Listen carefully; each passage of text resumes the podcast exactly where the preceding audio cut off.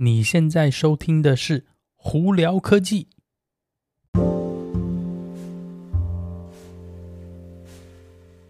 嗨，各位观众朋友们，大家好，我是胡老板，欢迎来到今天的《胡聊科技》。今天有哪些新闻要在这里跟大家分享呢？我们聊电动车新闻之前，首先先聊聊苹果吧。昨天呢，苹果终于发出文稿说，九月十二号洛杉矶时间早上十点钟会有。iPhone 十五的发表会，哇，真的是一年一度，大家终于等到了。那在这边呢，我们先跟大家总结一下会哪些传闻哦。首先呢，iPhone 应该会有四种，第一个 iPhone 十五就正常版的，就是六点一寸的萤幕的。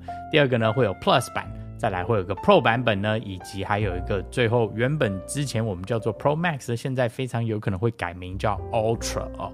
所以就是基本的十五 Plus、Pro 跟 Ultra。那手表的部分呢？当然，那手基本的苹果手表一定也会更新。那今年也传出来说，那个手表的 Ultra 版本会有第二代哦。详细的这些传闻的细节呢，你可以直接 Google 上头找一下，应该会有很多其他网站有帮你做重点整理哦。那反正我的一致认知就是九月十二号，反正大家都见真章了，所以我们就不要去太去在乎这些传闻在讲什么了啊。SpaceX 呢，我们要恭喜 SpaceX 呢，这今最近呢，终于达到了五千零五个呃卫星到外太空，专门给它的 Starlink 系统哦。那如果不知道 Starlink 的朋友们呢，Starlink 基本上就是 SpaceX 呢在低外太空打的卫星的星链，并且可以提供卫星网络，直接把网络讯号打到地球上，你就可以直接跟他买一个买一个天线。并且呢，就可以在基本上在地球任何一个角落都可以收到从外太空来的网络那讯号哦。这个东西呢，我之前也有在我的 YouTube 影片开箱过，有兴趣的朋友们可以去看看哦。好，那我们再来聊聊那个电动车新闻。呃，福特再下来呢，有三款汽油车会停止生产。那他们为什么要这样做？是因为他要把这些的生产能力啊，还有研发能力转到电动车上头。是哪三款汽油车要被砍砍掉呢？第一个就是 Escape，第二个是 Edge，第三个就是 Transit Connect。这三个呢，在美国这边呢会被砍掉哦。他们的说法就是说，是为了要更专注在电动车的发展跟生产上头，所以他们会把这些现有的生产线做调整呢，调到电动车上头，也会砸更多的资源来做电动车的开发哦。好，再来中国那边呢，Kia 的 EV5。的定价出来了，这个定价基本上就是要准备跟大家打个你死我活，要手下不留情啊！为什么呢？在中国那边的 Kia 的 EV 五，他们的定价会在两万两千块钱美金起价哦，也就是说，他们完全就是针对了这个特斯拉 Model Y。所定的一个价钱哦，呃，基本上呢，定这种价钱等于就是说是我要跟你抗抗战到底的意思啊。那其他品牌在中国的其他电动车品牌应该也要特别注意了。基本上在中国那边应该是价钱优先的这个战争已经开始了。那预目前预估呢，Kia 的 EV 五呢会在中国那边会十一月十七号开始贩售。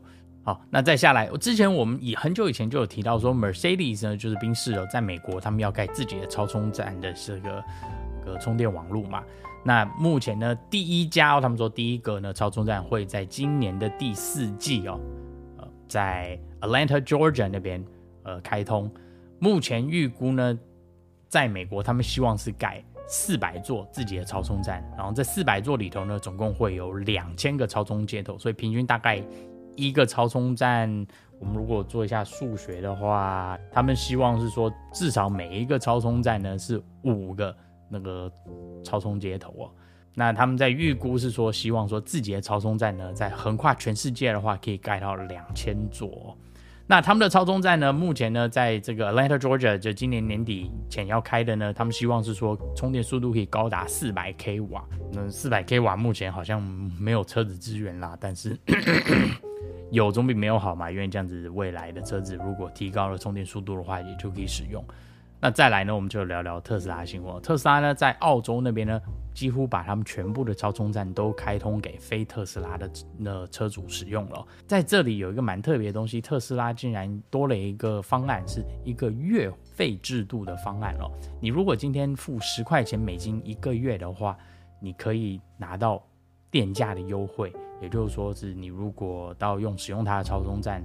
非常频繁的话，诶，那或许这个月费方案呢，搞不好是对你来说是很好的一件事情，因为这样子的话，你平均充电的价钱反而是降低了。所以澳洲的朋友有兴趣的可以去看看哦。好，那想必开电动车的朋友们，或者是未来想要买电动车的朋友们，很多人可能就会担心说，呃，电池的这个衰减会不会是个大问题哦？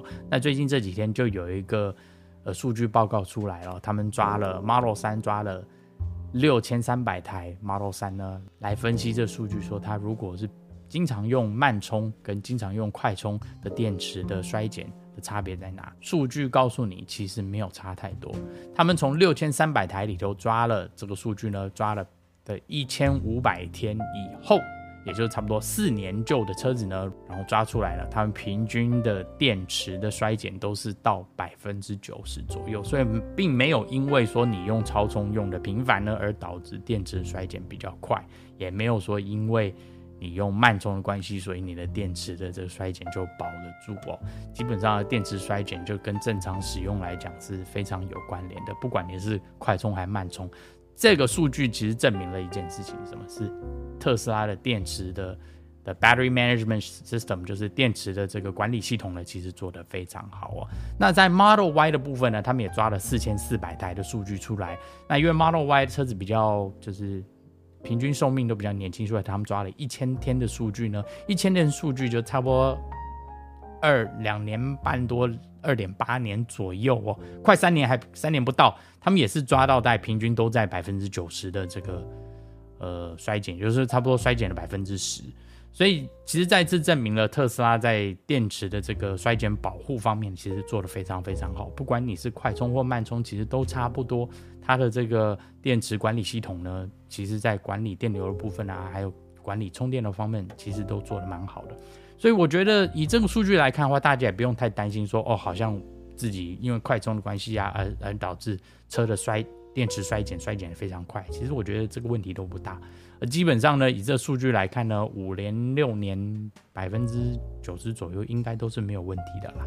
在这里跟大家分享一下。好了，那大家如果有什么问题的话，YouTube 的朋友们可以在下面留言告诉我。听 Podcast 的朋友们可以经过 Spotify、IG 或 Facebook 发简讯给我，都会看到喽。那今天就到这里，我是胡老板，我们下次见喽，拜拜。